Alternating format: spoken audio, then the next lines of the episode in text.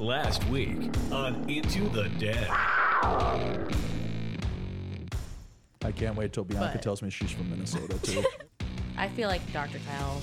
Definitely At has a some good point. ring It to fits. it. Yeah. Fierce. Ooh, that was a good one. That's an awesome word. Yeah. Yeah. As I'm trying to think of myself as an 18 year old young woman, which is challenging. I'm not gonna lie. Thanks for having us. Whoa. Cougs will take a break now from UMAC action, or shall I say UM action? I would copyright that. How about that? It's time to get back into the den. We're back and better than ever. A weekly podcast dedicated to covering the student athletes, coaches, and teams of the University of Minnesota Morris Cougars. Into the Den has no offseason. And now, The den is open again. let's go deep into the den We've got something special going on here. with your co hosts, Tim Grove and Matt Johnson. Yes, we are back and better than ever. And I think we are ready to talk some more UM action, are we not? Well, that is arguably one of the top five words I've ever heard in my life. So There you go. yes. There you go. Yeah, welcome back. We are at episode six. Um, the fall is just flying by. We are uh, starting to, not quite yet, but starting to uh, kind of wrap up some of the fall stuff and look forward to winter season. Um, basketball practices have gotten underway. Swimming is underway. There's- So there's things going on, changing in the seasons, and that's always exciting. Um, since I am also a, I, I do do more than podcast, by the way.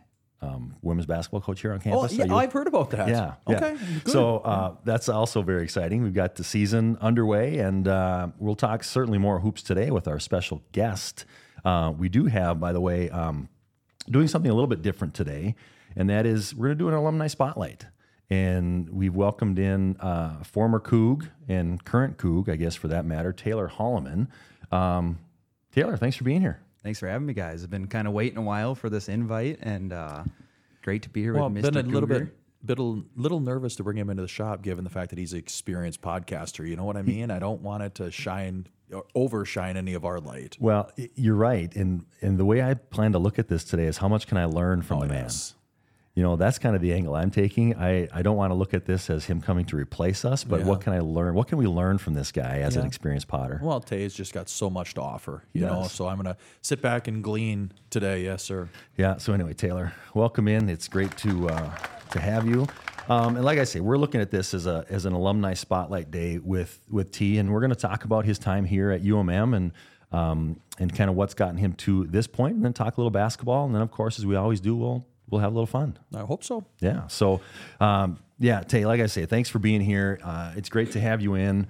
Let's go back. You you grew up in Hancock, and for those of you that may not know, Hancock is just down the road, eight, nine, ten miles. And so, what was it for you in, in your decision to come to UMM? What uh, what was that like for you?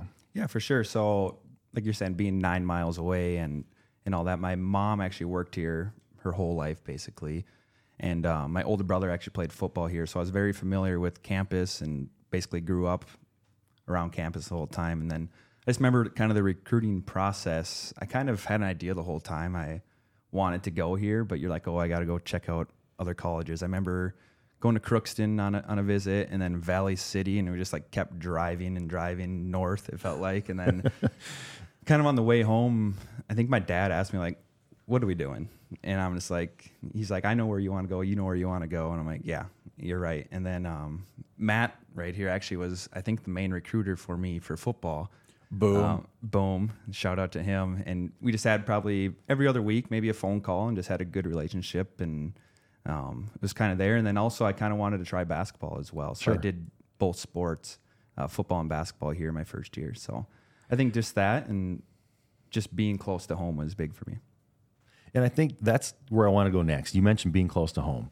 And that's something that we as recruiters hear all the time when we're recruiting people within, I don't know, you could say X amount of, of miles, or 30 miles, 40 miles from campus, is they talk about, well, I want to get away from home. Uh, Morris, yeah, I, I would love it, but it's too close to home. Since you're someone that has lived that, you were someone that stayed close to home and had that experience. What are you able to talk about now with recruits when they might say that? Yeah, I, it can be as close or as far as away as you want. That's the nice thing. Like my freshman year, I was home a ton. Just, just being honest with you, I didn't like the the dorm setup. I had an awful roommate in the name of Tyler Alkoberg. Shout out Tyler. yep. He was actually he is actually a great. I was room- wondering where this was going, and now I know. Yeah, way to go, Ox. Yeah, he was a great roommate, but I just liked my own room and sleep in my own bed. So I wasn't really much there freshman year. But then I got friends on the football team, baseball team, and got a house and with them, and just basically was there ever since. So um, that was fun. And then just like you say, go home for a meal when you want, or cousins playing a basketball game, go there, or like you're saying, I can go three weeks without going home or talking to them. And then at uh, home football games, I think I had like 30 people at every home game, which was just awesome. After a big win, you come there and there's 30 people greeting you after the game. Where if I went to Valley City, not, nothing against Valley City, but I think my parents are there and probably about it. Yeah.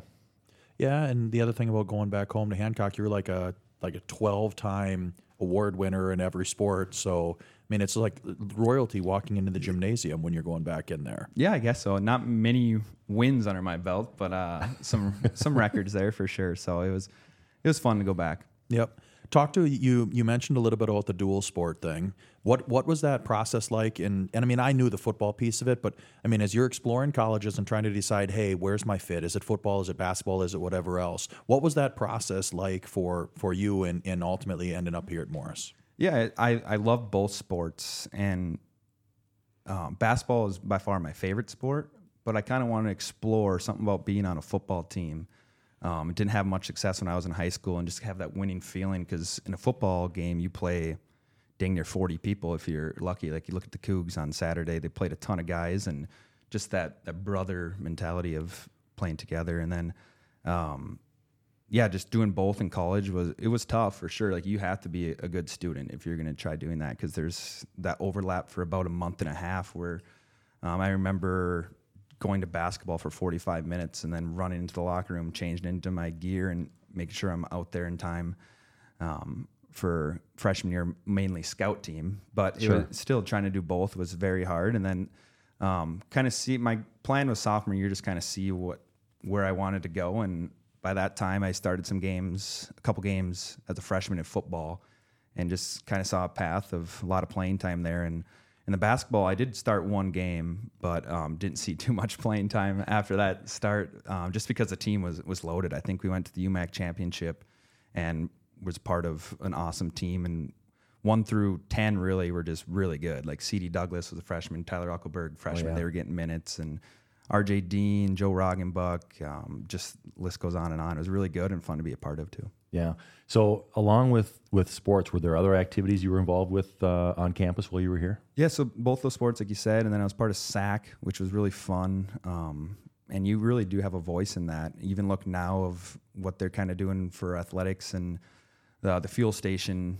They can go grab a banana, Yeah. apple, granola bar. That's awesome, or anything like that. And then um, played the drums here for a little bit. I was part of a class, and I played a little more. Look at this guy. Who Uh, knew? Yeah, so I would I played since fifth grade in high school and really enjoyed it. So it was fun to. There was a percussion professor here too that kind of taught me, and it was really fun doing that. And then I was in sign language class, and there was a sign language club. We'd meet before class every day and and go over stuff. So Now, if that doesn't encapsulate the uh, UMM experience, I'm not sure Liberal what does. arts degree. Yeah. Boy. Now, if we can jump back to football though for just a minute, my big question, I guess, is what's the deal with the OC? Why didn't he get you uh, more touches? God. that's uh, every week. I'm always open. I think Ja'Marr Chase just came out and said that the other day. I'm, I'm always open. Yeah. But then you watch the film and you're actually not open. But Oh, well, and and for those that may not understand why I asked that question, of course, Matt, Mr. Matt Johnson here uh, was Taylor's offensive coordinator at that time, so that's the only reason I asked that question. Yeah. Why didn't the OC get to the ball more? Correct. We had the Taylor ratio though. Seventy-five percent of the touches had to go to him, and then we could spread the other twenty-five around others. So it worked out. That's great. I love it. Yeah. So, um, and then what what what would you say, looking back, is your favorite memory of being a student athlete specifically here? Favorite memory for sure is my junior year of football. We went six and four, and we lost about three games by one score. Where maybe we were up or late or had a chance to tie it late. So it was a really fun season. That the seniors above me, there was like 22 of them, and there's a really group. And then Mitch Fisher and I were juniors, kind of blended in with them. Very nice. Um, so I say beating Scholastica at home. I think I don't know what the winning record against us. They had a bunch of wins in a row against us, and we uh, we beat them at home. And I think it was maybe Under the Lights, and uh, it was a fun game and a and a fun night, and I'll always remember that. But otherwise, just the, the random nights when I'm sitting at Cal Petermeyer's house, one of my best friends, Dylan Erickson, Chandler Erickson, and just hanging out. Yeah. Right? We're either playing Madden or COD or listening to music, or that's that's the college experience that I really enjoyed. Uh, COD, by the way, is Call of Duty, as I'm sure Oh, thank you. know. I, yeah, Yeah, I correct. appreciate that. It's the lingo. Who who knew? Not me. Not me. And what was your major? Uh, financial management. Yep, Okay, I really and- like numbers, so it was. And what what was your plan at that time? You know, were you going to be a, a financial guy? Or No, what he's going to be an assistant basketball coach. Yeah, for the I- you know, I that was the plan. yeah. So I I just really liked math in high school and, and in college. I really enjoyed it. Like numbers, crunching numbers, and and even with basketball now, I'm always watch, looking at synergy, seeing what our points per possession are, or true shooting percentage, or just all that, or defensive stats. So um, just financial management, and I'm like, I, I that'll get me a job somewhere, right? That's kind of my plan as a 18 year old when making a decision, and then I.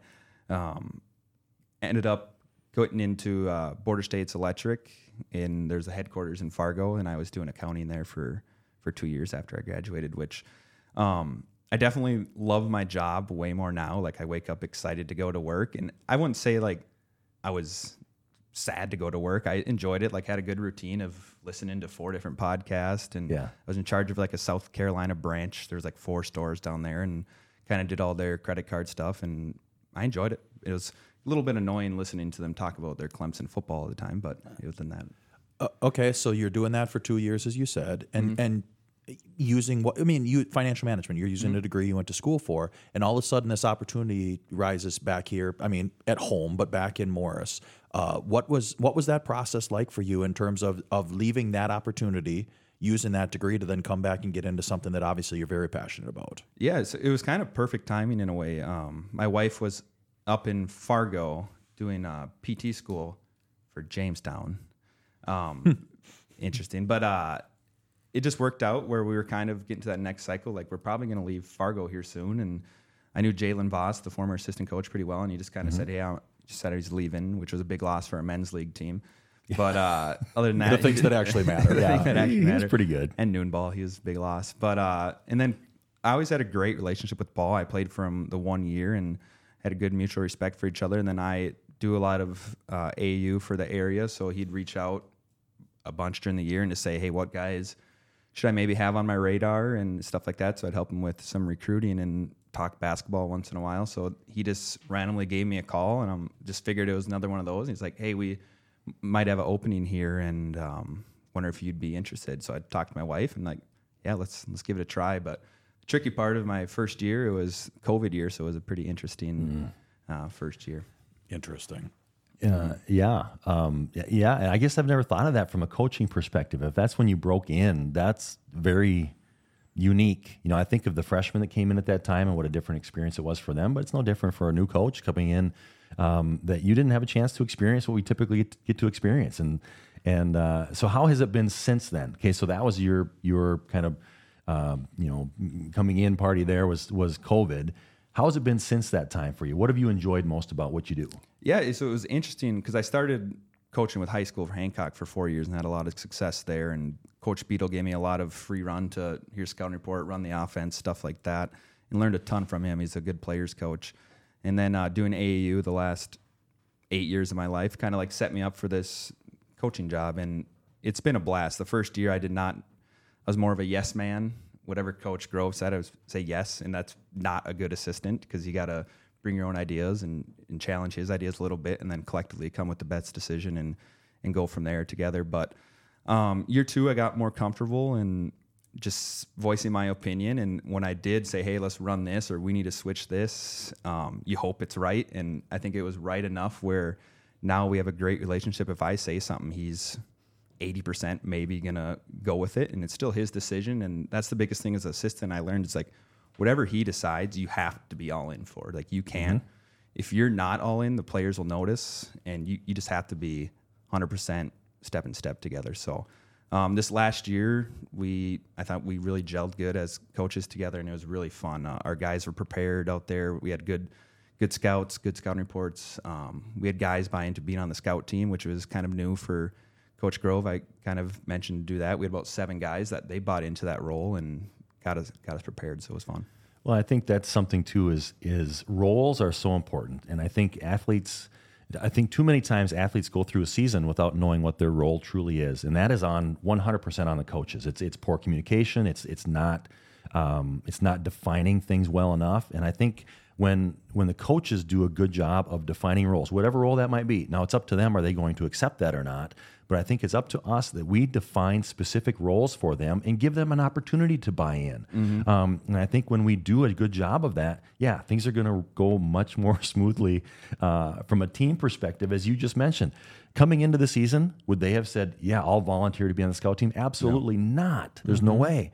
But as they get into it and they say, "This is the way that I can help this team," yes, I am 100% in by doing this because this is my role right now and this is how I can help the team. I think that's awesome. Yep. And having the ability, and I, I know you guys do, and, and most of the, the programs do, with those players is sit there and say, hey, this is your role right now. You don't have to love it, but you have to mm-hmm. embrace it because that's where you're going to best help us. But those are constantly being, you know, explored and analyzed and, and seeing that perhaps your role changes as the year goes on, you know. But by being part of a team, and that's what I love about the basketball, I'm going to bring this up into the recruiting piece of it soon here. Um, to, to have, you only got five on the court. And mm-hmm. maybe you're playing nine, maybe you know what I mean. It's not like, as you reference, it's not 40 dudes rolling out on the football field. You know, more than half the team sees action every single week. You might go through a weekend in hoops where you only play eight, nine guys. Mm-hmm. I mean, oh, and and same thing on the women's side, respectively. So having those other students understand what their part of the team still is is so huge. Yeah, and an example of you're not stuck in that role for the whole year. Like you start like Thomas Tiernan, Morris kid, local here.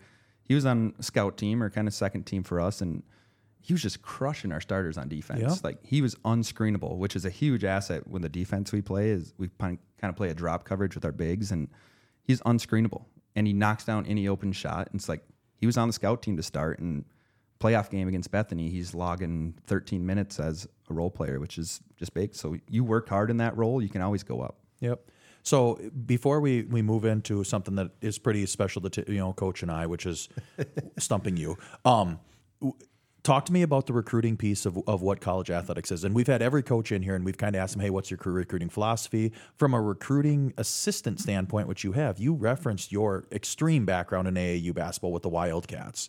How have you um, how that relationship help you with our the Cougar basketball recruiting? Because your roster numbers are always. I mean, you're you. What do you have right now? Twenty four ish. 22. So twenty two gentlemen on the team. What does that look like in terms of of balancing being an AAU coach and and heavily involved with that program, and then also collegiately? Yeah, so it's really fun to to kind of coach that level too, taking the guys a bunch around this area. I mean, we had guys from Perham down to um, McRae, for example, is our our uh, kids, but it's just super fun to get to know them and then help them with their college decision as well. Like obviously, I'm recruiting them too, but it's like wherever you go, it's I'm going to support you. Like we got a kid at Concordia, St. Paul, who we're, we're playing, or Concordia Moorhead, who we're playing first game. We've been texting back and forth like, "Hey, good luck," but not really stuff like that. and kid at Northwestern this year, Bemidji State, Southwest State.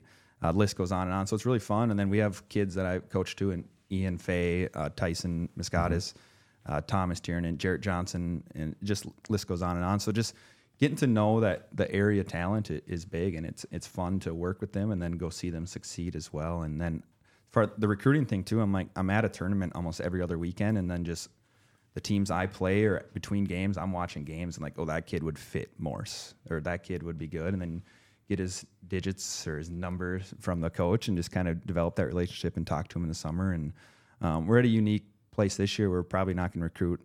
Um, like in the past, we usually set maybe you recruit 24 guys and you get maybe 20%, and that's just what it is. You get told mm-hmm. no more than Oh, yeah. yes, and that was a hard thing for me to, to swallow the first couple of years. Like you develop this whole relationship with someone for five months, and then they just say, "Hey, I'm going somewhere else." They're like, "Oh, that that kind of stinks." But It does. It still stinks, but Yeah. yes, at least you kind of understand But the that's where, process. now. as as you said earlier, I don't five pods ago, where you're like, ah, you got to tell them, well, if that's the best decision for you, completely support it. And again, you're thinking in the back of your mind, what a horrible decision. exactly. That's right. So it, recruiting's fun, and, and the group we have like all mesh together. So it's just making sure they f- they fit us and they they know what Morris is. Like you don't want them to show up and be like, oh, th- this is Morris, Minnesota. Yeah. Um, we are what we are. We have Yeah. good stuff to offer. There's some negatives as well, but you you just come clean to them right before. Here's the positives. Here's a little bit of negatives, and you we think you'd fit in great here. So it's fun. Yeah. Now, Matt alluded to this. I guess I did too at the beginning of the pod. But um, you are an experienced podcaster, by the way, and and it was. We should probably show. It's the middle of the summer. I don't. remember. It's sometime in July, uh, and I think KP put both of us on the text. We were part of it, and I get a text from from Kyle Petermeyer, which doesn't happen all that much. Shout out KP. Hope you're doing great, buddy. Um, Only when he needs something. well, of course. But he texts the two of us. He says, "What's it going to take to get to, get Tay on the on the pod?" Right. And shortly after that, I get the same type of of text from my nephew Noah. And so I'm like, this is crazy. So I just heard the same thing from KP. And then, of course, I get a picture from Noah with the two of them sitting there having supper together, or lunch or whatever, and, uh, and, and, and talking about getting Taylor on the pod. So, yeah, the, the crescendo just got too loud for us to, uh, I've to received like any a hundred of those texts. You got two. I've got a hundred. uh, to deny any longer. So no, it, it's great to have you on. But speaking of that, you were part of a podcast with with Petermeyer Yep. and Dylan Erickson, I believe, and and tell us a little bit about that experience. Yeah, so the reason we got the name it was Try Again Podcast. If you want to go listen, it, it's not good. Like we were in we were in college, and they maybe were a year out of college. Um, it's called Try Again because we recorded a whole first episode and we didn't hit record.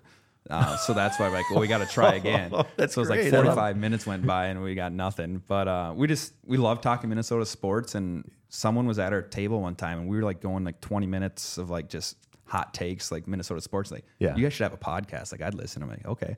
So we gave it a try and it was really fun. But then just as we um, turned adults, I guess it was just hard to plan Grew a up. time. Grow up. Yeah, Yeah. that's Yeah. that's the word probably. Well, see if you just don't if you, if you refuse to grow up like the two of us, you Yeah, then you just get to keep doing this. time. Now, and and what's what's great? Yes, the the talking Minnesota sports and that is great. Mm-hmm. And when we talk Cougar athletics, it's great.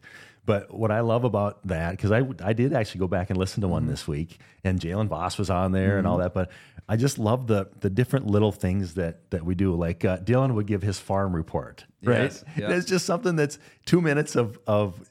I mean, it's just funny, right? It's just something that's added to it that uh, that is comical, and and that's kind of the enjoyment I get out of it. Yes, I could sit around and listen to you guys talk Vikings and and upcoming Timberwolves and Gopher games and all this stuff, but uh, when Dylan gives that farm report, I'm tuned in. That would have been turn off radio right there for me, man. I would have I would have tuned out for two minutes during Dill's deal.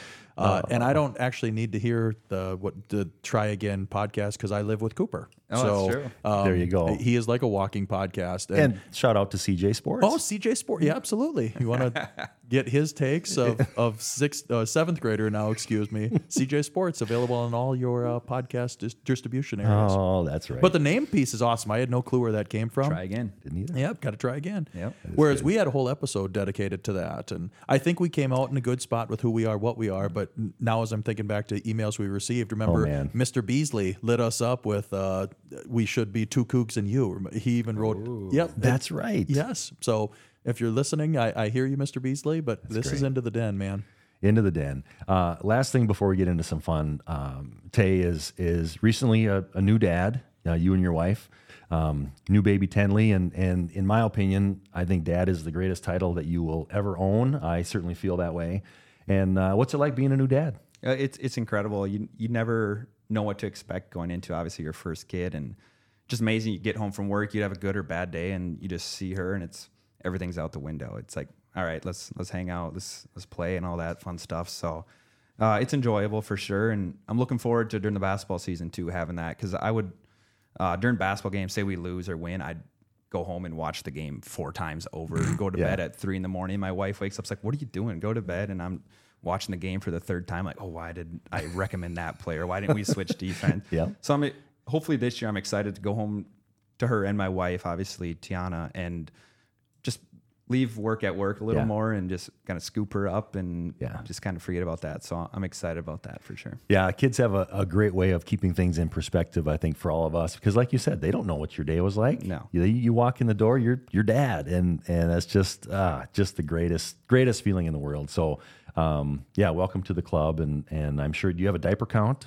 Anything Oh like yeah, that? for sure. Yeah, Yeah, that's it's up there, and I'm in charge of uh, dishes as well for baby dishes, which is a ton. There you go. So it's fun every night. Well, Tenley uh, is of course leading my recruiting class of of 2041. 41. Maybe. Oof, wow. That's a long time from now. Matt's like, uh, I'm not going to make you stick around that long. Yeah, well, I will, but I will just reference it didn't work out well with Emma Bowman, and you signed her. Oh my gosh, that's true. I did. Yeah, talk about Fumbled. Concordia. Ugh. Fumbled the bag. Uh, Thanks and for hey, the beauty is uh, when Tenley still goes down to bed, you can still watch that game film three, four times, and then you just I become uh, Mr. Grove and I. So know I will. kudos. Yeah. So um, before we get into our game, I do want to do three things with uh, Taylor Holleman. Okay, and and this is something I do occasionally with guests that are on. I don't think I've done it yet this year, but um, this is kind of fun. So. Um, three things. I'll ask you and, and ask you for your opinion on three things. Give me three football stadiums, either college or NFL, that you'd love to see a game in. Okay, so Arrowhead was on the list, and I went there a couple years ago. That was that was Nice. a blast. Um, So you like- still need three more fields. Yes, yes. Uh, Jerry World in Dallas, just have to see it. I feel like the the SoFi Stadium in LA, just with everything going on there, and then Incredible. um, I've I've toured Lambeau, but I want to I want to see a Vikings win in Lambeau. So Wow. it might take a while to get that win there, but So three NFL stadiums. yes, SEC, we don't need you. We're going straight to NFL. I like college football, but I'm a I'm an NFL guy. Okay, very good. Um, how about basketball arenas? Three basketball arenas that you want to see a game in. Ooh, good question. For sure. I mean, Duke, uh, you have to go and see just the Cameron fact that, Indoor. Yes, I couldn't think of it, so I was just going to skip that part. But the fact that they have like the basketball hoops that that come from the ceiling, do they still Yeah. have those? I'm pretty sure they do. I don't know. but it's like I love that, and it just looks like bleachers and stuff like that. Um, so that's for sure one. Um, not official. I want to go to a Final Four, so that's tough. Is arena because that's just a football stadium, I Sure. believe. So we'll put that as two, Okay. and then three that I haven't been. Or if, if you've been to one that you really liked, what was that? Okay, Williams Arena for sure. When they're rolling like a top Sure. twenty-five team, that Yeah. place gets loud, Williams is great. and I've seen that maybe once in my lifetime. Williams is great. Last one for you here um, is you're a golfer, so complete your four your foursome with three other college basketball coaches, any level. You can go the big time. Who would be your other three if you could have a dream foursome of three big time college basketball coaches and you? What a question! See, Look at the would've a- wheels spinning right This would have been a good one to like let me know so I could prepare this question. but just kind of put me on the spot. Um, I'll go kind of our coworker Ben Johnson, number one, just to pick his brain Sure. and kind of see what the program is going there. I have no idea if he's good at golf. Um, so I'll be two. Number three, does Coach K count? Absolutely. We probably Of won't course. use his swings at all, but just kind of picking his uh, brain as well. And then four, got to get some sort of guy that can actually swing here. Oh, because he's trying to win at golf, man. I guess That's- so. I was I was taking this completely the other way. He's thinking golf here. Yeah. Uh, Tim Grove. How about that? Well, Yeah. best of both worlds apparently. exactly. There we go. Oh my goodness. So three things with Taylor Holleman. That was great. And now we are going to get into. Uh, we typically play little known facts with coaches that come on, um, but we'll save that for for Paul when we do uh, more of a men's basketball thing. So instead of doing little known facts, you pride yourself, Taylor, and I know this. You pride yourself on knowing where NBA players went to college. Oh boy. And so we're going to play a little game called Where'd He Go? Where? Where'd he go? So I'll give you the NBA player and you tell us where he went to college. On the spot. That's right. Some of these are lobs, some of these are not. Close my eyes. we'll eyes see how it goes. But they're all, these aren't reaches, right? These are all top No, and they're 50. all and they're like new age players Correct. too. Yes, exactly. Right down your wheelhouse. I would have gone way more challenging, like the '90s cats. He would have. I would have Correct. struggled at that. Yeah. Trying to help you succeed here. Number one, Jimmy Butler. Jimmy Butler went to Marquette. Okay. That was, He sure did. Now, do you have any idea where he went to junior college? no, but I know he's from Tomball, Texas. Okay, he did go to Tyler Junior College. Okay. Uh, so very well done there. But yes, Marquette. Number two, I've got a dozen of these. Okay. Donovan Mitchell. Uh, Louisville stud. Yeah. Lobs. Lobs. Okay. Paul George. Paul George is a tough one because he's not from a, a big name college, but I believe it's Fresno State. Okay, apparently that was a lob too. Uh, this one might be a lob. Jaren Jackson Jr.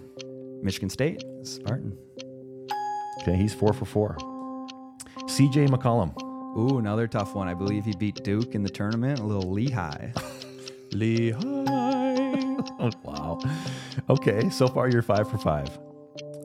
Another top 50 NBA player, Khris Middleton. Ooh, you might have got me. Yes. Yep. I and I wouldn't have got Khris Middleton. He either. just he's a goofy, goofy dude. Um SEC is that kind of I'm trying to read your eyes a little bit? Can you give me a conference or no? Is that illegal? Well, current conference. This is this is one of the the teams that uh, They're SEC. in re- they are now. Yes, correct. Yep, they're SEC now. I don't know if they were when he played there, but they're SEC now. So you can't maybe gave it away. Is it Texas A&M? and I think they were SEC at that point in time, by the They way. probably were. I was gonna guess Texas. Well, that wasn't as much fun as I hoped it would be, but okay. Khris Middleton, Texas A&M. Jalen Brown. Uh, Cal. Okay. Bam Adebayo. USC. No, no, no, Kentucky, Kentucky. No. Okay, he threw in a Kentucky, which I can Dang it. give that No, to. that's a wrong. Okay, so Bam Adebayo, we got him half wrong. Uh, four left. DeMar DeRozan. That's USC. He is kind of living up to the expert status here of knowing where guys went to college. It's annoying. Okay. Tyrese Halliburton. Iowa State. I wanted us to draft him. Okay. I'm almost done with this. This isn't nearly as much fun as I thought it might be. Jarrett Allen. Jarrett Allen, Big Afro, Texas. Those are both true. yes. They are both true. Okay. Last one. Pascal Siakam. Ooh, I always get these two mixed up between like San Diego State and UNLV or Spicy P, Pascal Siakam. Spicy P. I didn't Well, that's know what that his either. friends call him. Yes, that's what they friends. That- that- that's how he has him in his in his phone. Spicy Gosh, P. I know I'm gonna go the wrong. We'll just go UNLV. Thank goodness we Yes. actually stumped him What on an one. idiot. It wasn't Idiots, San Diego State. It was not San Mexico Diego State. State? New Mexico State. San Diego Gosh. Sport. That's Those your boy kids- Kawhi. Look at this yeah, guy. those just get me mixed up. All those. I'm really good at like role players and where they because reason I got good at this, we played 2K on the on the sticks as the kids call them, and we'd be drafting video games. Yeah. Oh, well, thank you. Thank you. And I'd like drafting people, and I just go look, click their back of their like baseball card in a way, and see where they went to college. Like, oh, that's cool. Yeah. So that's just kind of how I got good at that. Look at that. Well, you did very, very well in that. So, uh, congrats on that. Thank you for joining us for the alumni spotlight. We're going to invite you to just stick around for the rest of the Yeah, pod if you sure. would. And Thanks for the And invite. uh, yeah, absolutely. Um, um, share your knowledge when uh, when you've got something to say. We'd love to hear it. And and we'll move on. How was that for you? Was that uh, Boring. yes? He's supposed to get him wrong, and I knew that he wouldn't. Um, but the whole numbers piece of this, and this is just a little snapshot into you know my and, and Coach Holleman's relationship here, is I got him addicted in playing fantasy baseball. And yes, I know that's not in the T Grove wheelhouse right now, but it's like fantasy football on steroids. Mm-hmm. I mean, there's all kinds of transactions and obviously multiples, uh, you know, more players and things like that. So I throw Tay a bone, and all of a sudden now he's neck deep in it, man. And that's nothing but you know looking at starts and numbers and projections. Tim, year one, I didn't know half my roster, like what their names were. Like Yeah. the league is like 14 or 12 people, and you Yeah. start a bunch of people, and it's like, I'm starting Scott Tott from the Phillies. I'm like, who is this guy? and then he'll be like, oh, he's AAA, good player, like top 10 prospect. And then Matt will just go on and on. Yep. So it's been fun. Uh, been fun league. And instead, you're worried about where Tyrese Halliburton went to college because that sounds cool. I, I, Iowa State, and apparently he will. You Tay wanted us to draft him. yep. he wanted the T Wolves to draft T him. Wolves. Yeah. Yes. I guess. Wow. Yeah. Whatever. Yeah, well, very well done. We will move on to uh, Cougar athletics, and we'll first talk about Cougar football. Um, a big 45 nothing win over Westminster on Saturday. Just total domination in yards. Uh, Cougs totaled 428 yards to just 91 for Westy.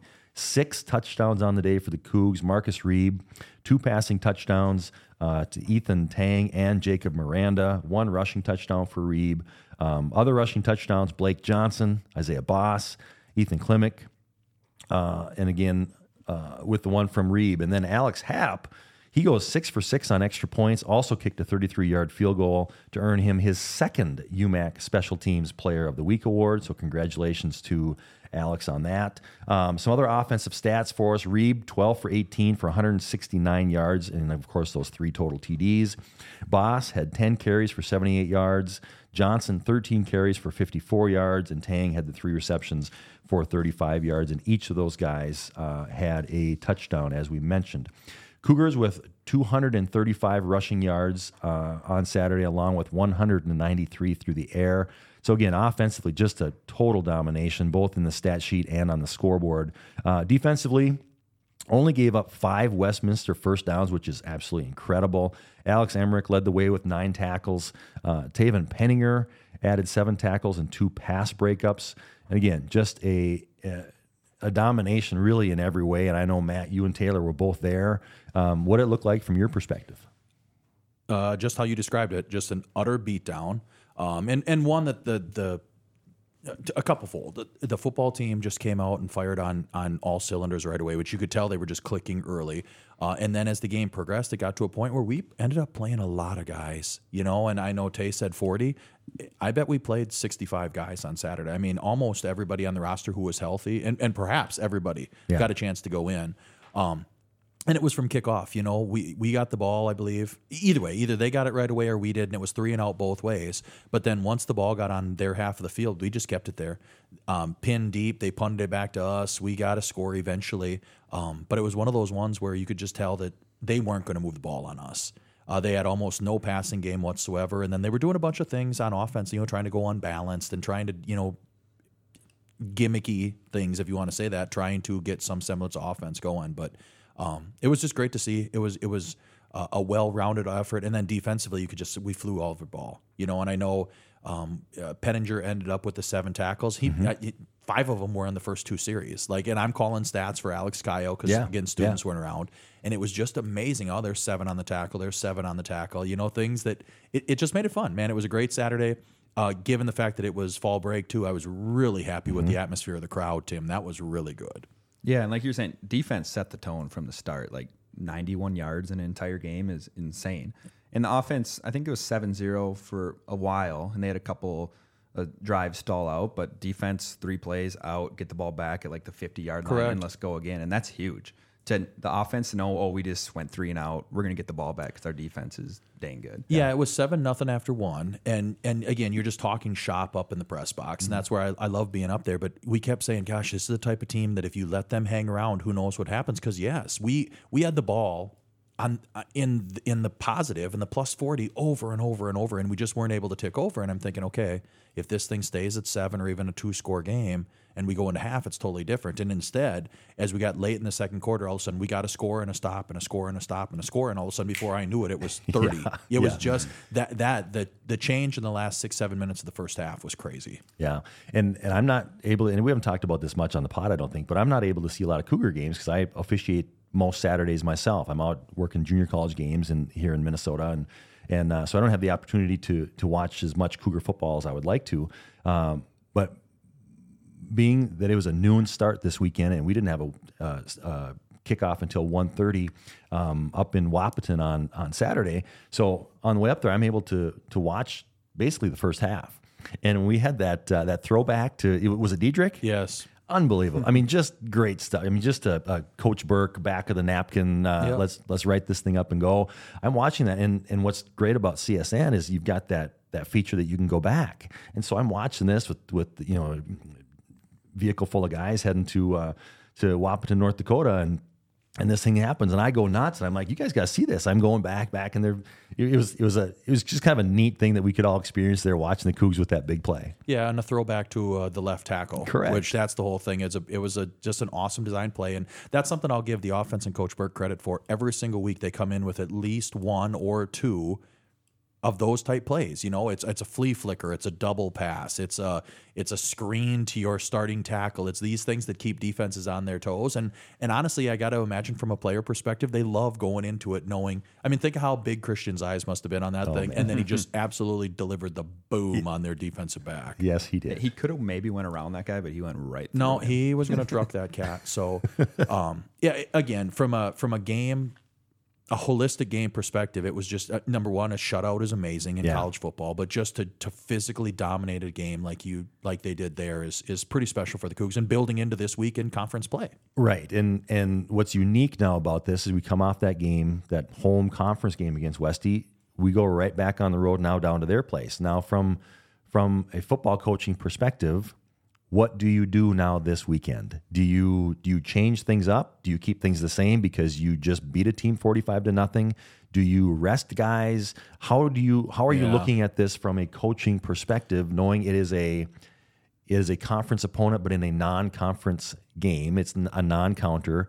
From a coaching perspective, what are you doing this week? My guess is that the game plan will look eerily similar. I mean, uh, as a as a general rule of thumb, I would have to assume there will be a couple new wi- wrinkles in there, but I don't think they want to show their hand at anything that could could be used then later in the season. You know, so I mean, it's being conscious of that. Uh, the personnel's not going to change for Westy or for us. So from a man to man perspective, I think we should continue to be able to dominate the ball. But I would I would guess that it's a pretty light week of prep for the Cougs. Uh, and they're going to prepare for some of the stuff that Westy did versus them. That that again they were already ready for, but saying okay they might do this or might go off of it. But my guess is they're going to roll out with the same deck. And if it was me, which it's not, and I have not talked with Coach Hoffman about this, I would be real cautious of what players were out there. I'm not saying you don't start your starters, right? But if you get up to a two score, three score game, I would love to see Clement go back in and get some more reps at Q and and and things of that nature. You know that that we try to keep people healthy because you know this that win and now their their two and zero conference record has set them up for what is going to be an incredibly important last three games of the year here. Yeah, and any other coaching thoughts from from you in terms of of seeing a team that close to when you just not only played them but beat them handily? Yeah, I think that's the tricky part too. Is you win 45-0 just to not overlook them. Like they're they're still a good team. You just you were better than them last Saturday, and um, they beat. I think it was Martin Luther, who is 28-14. had some good wins Yep. lately as well. So it's like they're going to be fired up because you just kind of kicked their butt. Yeah. Now you're coming to our place, which is just down the road, uh, not too far. So you're going to long bus ride, and you got to be ready to play because they're going to be excited. And as we wrap up the football talk, we can't uh, move on without getting into our new installment of Coach Burke tweets. From Coach Burke, and I quote Patience can be difficult. We want things now. We need to guard against impatience. Sometimes our impatience sows the seeds of doubt. Stay confident and keep working hard even when things are taking longer than expected. And that, my friends, was installment six of Coach Burke Tweets. That is good stuff. That is good. Sowing the seeds of doubt. I knew you were going to come back to that. Can't can't not come back to it. I don't even know what else to say. Yeah, so much fun. We're moving on to Cougar volleyball. Uh, Cougar volleyball was off in terms of UMAC play this past weekend, but uh, they did travel to St. Ben's on Saturday to face two really good MIAC teams, uh, Concordia and St. Ben's. First match was a 3 2 win over Concordia. The Cougars trailed actually two sets to one before dominating the final two sets for the 3 2 win. Lydia Nash led the way uh, against Concordia with 13 kills. Laura Welbrock and Tori Shaler with 11 kills each.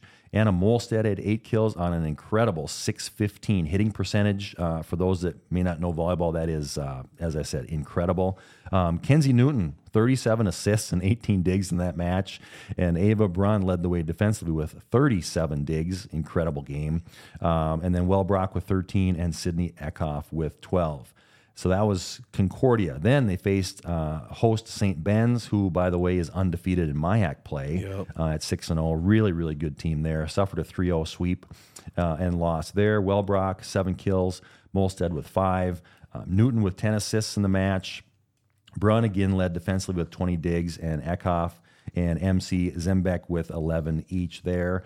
Um, and Kenzie Newton, for her performance, was uh, awarded the UMAC Setter of the Week. So, any thoughts on Cougar volleyball from this past weekend? Yeah, it was uh, what was scheduled as a bye week in terms of conference play, but it wasn't a bye on the Cougar schedule. You know, they went and played some real competition. I was able to watch uh, the vast majority of the Concordia match. I missed the first set, um, but then I ended up seeing you know down the stretch there, and it was it was great. Again, a great team effort. They came back, and to be down two one versus a MIAC opponent. but not to fold up shop and to come back. And and T those last couple sets were, were the volleyball equivalent to blowouts. Yeah. You know what I mean? Yeah. They, we got out and took care of business and and a huge win. And, and you use a lot of energy and, and a lot of emotion in that match, and then you got to come back and play one of the top teams in the country. I mean, they're undefeated in MIAC play. I mean, St. Ben's is the real deal, and they look the part there too. Uh, again, didn't watch every single snap of or every single play of it, but um, they're good. They're good. But uh, to go one and one on the weekend down at a really tough atmosphere and tournament once again bodes well for setting up for what is tonight and then into the rest of the conference season. Correct. So they are at Crown tonight, and and Crown was our opening conference game here weeks ago, and uh, relatively easy night of, of mm-hmm. volleyball for the Cougars, and you certainly would expect them to to you know get back on the bus tonight with the with a victory. Uh, and I think we're all looking forward to seeing the Cougs here this weekend. They're, they're back at home this weekend, and, and we haven't we haven't seen much Cougar volleyball, uh, but I think we're all looking forward to, to watching the Cougs again this weekend. Yeah, it'll be fun. My wife and I try to get to every game we can. We just love how they play, and it, it's really fun. Um, 37 assists and 18 digs. Unbelievable. In one match. Yeah. Well, five setter, but Is- yeah, and and that's, that's how you get to be setter I was gonna You know what I mean? Like those are those are PlayStation numbers. Yes. You know, which is pretty awesome. And Ken's has been doing that for years. I mean, she's just such a solid, and that's not giving her enough credit. She is a really, really good volleyball player, and just sets the tone from that that setting. No pun intended. Mm-hmm. Sets the tone there from from that position, and just does such a great job for the Cougs. But that's the thing. Once again, is is she locks down her spot, and then on the outside or wherever, respectively, some games you're talking about Shaler, you're certainly talking about Nash. All of a sudden, Wellbrock. You know, you, you- I, I said this before earlier, and it's not exactly like I'm a savant with volleyball, but I can look at this and I see the balance across the board for these. You know, all of a sudden, Mary Kate has a game where she comes up and and and I just I- I like the, the the way that the team is constructed. I like how they play. They've got to take care of business in the conference now, and and yes, you would expect them to beat Crown tonight, but nothing's a given. And then you go into this weekend, and all of a sudden MLC comes in, you know, and we'll see what happens there. Generally speaking, they're all right. And then we've got Bethany on Saturday too, and Bethany is better. You know, Coach Susan Guth even referenced that. So nothing's going to be taken lightly in conference, but the way that we are playing and with this group of women.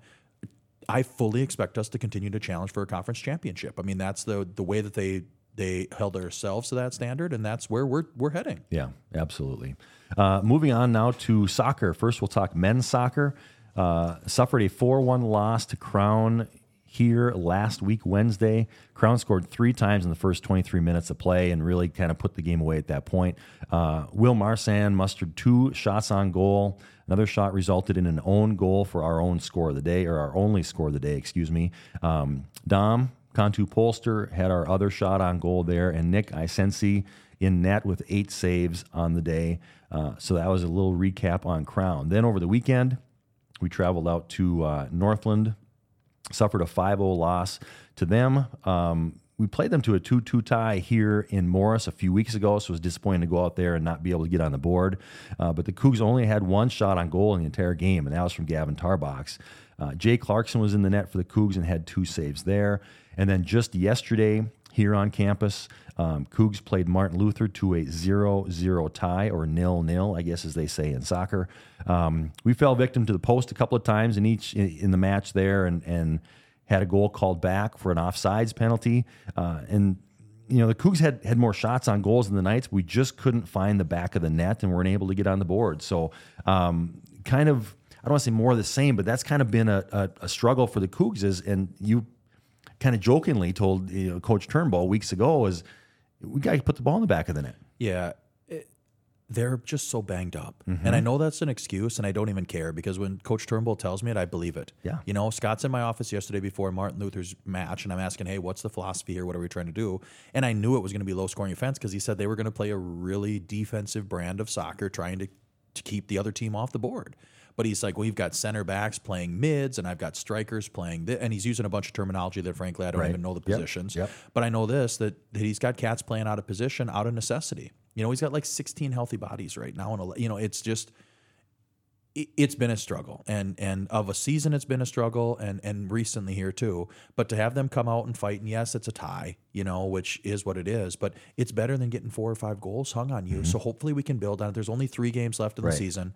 Um, at this point in time they're they're not in, in contention for the conference tournament. So let's try to end on a high note here. Uh, and and yesterday was maybe one of those times where yes again a tie is what it is but if you can use that to build into next season is is is huge you know and and and that program and all of our programs biggest mission is to go out and recruit student athletes you know and that's not to take away from our current athletes on the field but we're going to build some depth and some competition at some positions and see where we can go on a men's soccer side of it Yeah, and I I've gotten to watch soccer a lot more. I got into it after the World Cup and got to know the guys on the Yeah. on the team this year a little bit. And uh, I stopped out at practice maybe a week ago or a little less than that, and they're practicing hard. And they have some good seniors that are leading the way. And these last three games, I know they'll be Dude, they'll those be guys get after it. A hundred percent agree. This isn't. We're not losing four one because of lack of effort, Mm-hmm. and that's the same thing when we talk on the women's side of it. Those women are playing the game hard.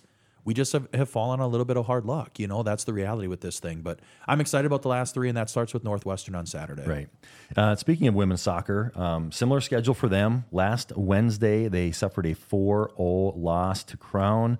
Um, Crown got on the board in the second minute of the game. I mean, it just seemed like we just just kicked it off, and, and boom, they had one in the back of the net.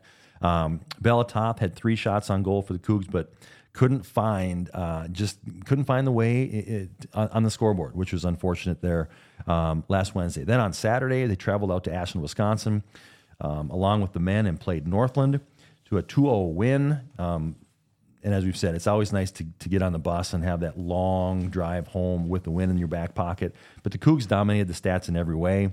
Goals were made by Maddie Schneider and Carolyn O'Donnell.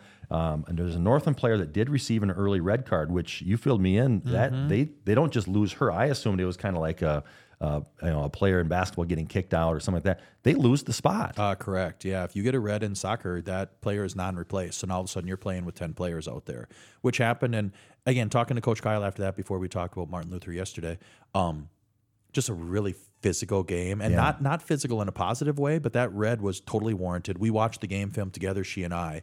Um, blows to the head, to the face, you know, slide tackles from behind. It was it was a win, and we got out of there healthy, thankfully. But n- not a very good caliber breed of soccer that we saw there, and and our women showed some resolve by not actually getting caught up and pushing back and, and doing things like that. It was, yeah, it was just not a great not a great brand of soccer displayed up there. Yeah, just want to make sure we shout out Chantel Peralta as well. She was in net for the Cougs and earned her first career shutout with three saves on the day there at Northland. And as you mentioned yesterday, um, Cougs back home again with Martin Luther, lost by a score of 2 0. Uh, Cougs had more overall shots, but the Knights just had more shots on goal, and two of those found the back of the net. Danielle Reinhardt had nine saves on the day. Bella Toff led the offense with six shots, and Kim Peters with four. Uh, on the women's side, the Cougs now sit at three, six, and two in UMAC play with the three matches left. And as you mentioned, Northland or uh, Northwestern coming to town here this weekend. Yep, uh, and a tough road to hoe. They're not. They have not been eliminated from playoff contention yet. Um, but the loss to Crown and, and ultimately the one to Martin Luther, those are going to be hard to overcome unless we do something pretty special here in the last three matches. Right, and and for those last three, as we mentioned, it's it's Northwestern coming in this weekend, who is is you know relatively higher, like third, I yeah, believe, in yep, the standings. Correct. They're not. They're not the top two, but they're. Yep. Yep. Um, and then we go to North Central, who we absolutely hammered when they were here on our campus. Uh, but then our last one, we have to go to Bethany, who is one of those teams that are up at the top along with Superior. Yep. And as you're looking ahead, which I did last night, you know, Crown, the team that we're chasing in the four hole, has got North Central as well. So not saying they can't, but Yep. that's going to be a win. And then they've also got, uh, I don't know, maybe Martin Lewis, somebody else that I'm looking at this thing saying they're. Again, anything can happen, and that's Yeah. what I love about collegiate athletics. But we put ourselves where we're going to need some help from other people. In terms of yesterday's game, it, it wasn't a poorly played game. I mean, there was the one goal that, that snuck in past Danielle, Right. um, and then there was an own goal, you know, th- that accounted for the two. But yeah, trying to get something going offensively, it was just we just didn't have an opportunity to find the back of the net, unfortunately. Yeah. Uh, moving on to cross country, our final uh, competition to cover here on the Den this week. Men's cross country took four runners down to UW La Crosse last weekend. There was no team scoring, uh, but Greg Peterson ran a time of 29.06, Grant Strukel 29.48, and then both Nathan Frank and you're going to have to help me. Christopher Turbach, I'm guessing, um, is how that last name is pronounced. Sorry, Christopher. I will certainly look that up and do better next time. Uh, but they both set PRs there, and that's a nice way to head into the UMAC championship. So they've got their guys running the best times that they can. Well, and that was the thought, and we talked about it last week. You know, crosses and, and track when we get to that season here this winter, it's all about peaking your athletes at the right time. You know, so as they, as Coach you know, Hessing has been doing work with those student athletes to say, hey, we want you to be PRing two weeks out because they get a break this week, and then next week they're down in Winthrop, uh, hosted by Bethany Lutheran. Yeah. standard. um, But they're down there for the UMAC championships and an opportunity to go out and, and compete, you know, at, a conference level. So a couple PRs on the board coming out of last weekend. Uh, hopefully the guys are feeling really good about that. Yep, we'll take that. And then on the women's side, again, just four runners down to La Crosse, so no score, no team scoring there either. Uh, but Ilsa Hoagland paced the Cougs with a time of 26 minutes. Sylvia Pash, whose name we've mentioned time and time again, Yep. just behind her with 26.04. And then Zoe Hoagland and Abby Hockmeister also uh, ran good times. And, and as we talked about with the guys, they're going to prep themselves uh, for that for that UMAC championship here in a couple weeks. Yep, same thing. And specifically on the women's side, where we've had so much sustained success over the years, we knew coming into this year, just from a pure number standpoint on the cross, Yes. it, it was going to be a little bit of a struggle. Um, but they continue to, to pace themselves, you know, with, with the Hoagland sisters and Sylvia, as you referenced. We've talked about her a ton, and now Abby putting up a good number. Let's see what happens here in two weeks. But the reality is, um, they're going to continue to fight, and, and they represent us so well on and off the yes, course. That's the thing with these, both the men and the women. I mean, our cross programs are super well respected in the area, and Mm-hmm. they should be because of, of what we do, how we do. Yes, absolutely. So looking forward to the upcoming schedules for the week. Again, we mentioned volleyball is at Crown tonight, and then they will be home this weekend, both Friday and Saturday here at the CSC, and those games will be broadcast on Saturday um, against Northwestern, and Gordon McIntosh will have the calls on those over CSN, and then again, football plays at Westminster on Saturday in a non-conference uh, game there, as we talked about. So, as always, special thanks to Mike Seahawk, our engineer, and student intern Jack Gala. Um, Tay, thanks for joining us today. Thanks for having me, guys. It was a blast. I'm so much of a better podcaster just because Tay's here today. Yes, and we will continue to strive for just that. So, uh, thanks out there, KP. You better be listening this week. He he says he's a a, lo- a, a loyal listener. Hey, and Peter when we Meyer. say we are all about the people, here you go. Prime example. They wanted somebody, we brought it right here. We brought it. So uh, appreciate you guys out there. Thank you to our listeners, and thank you for joining us inside the den as always. And until next time, go Cougs.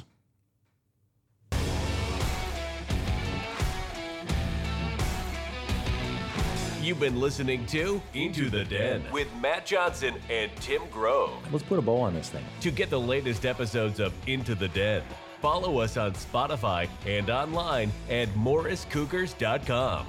Until next time, go Cougars.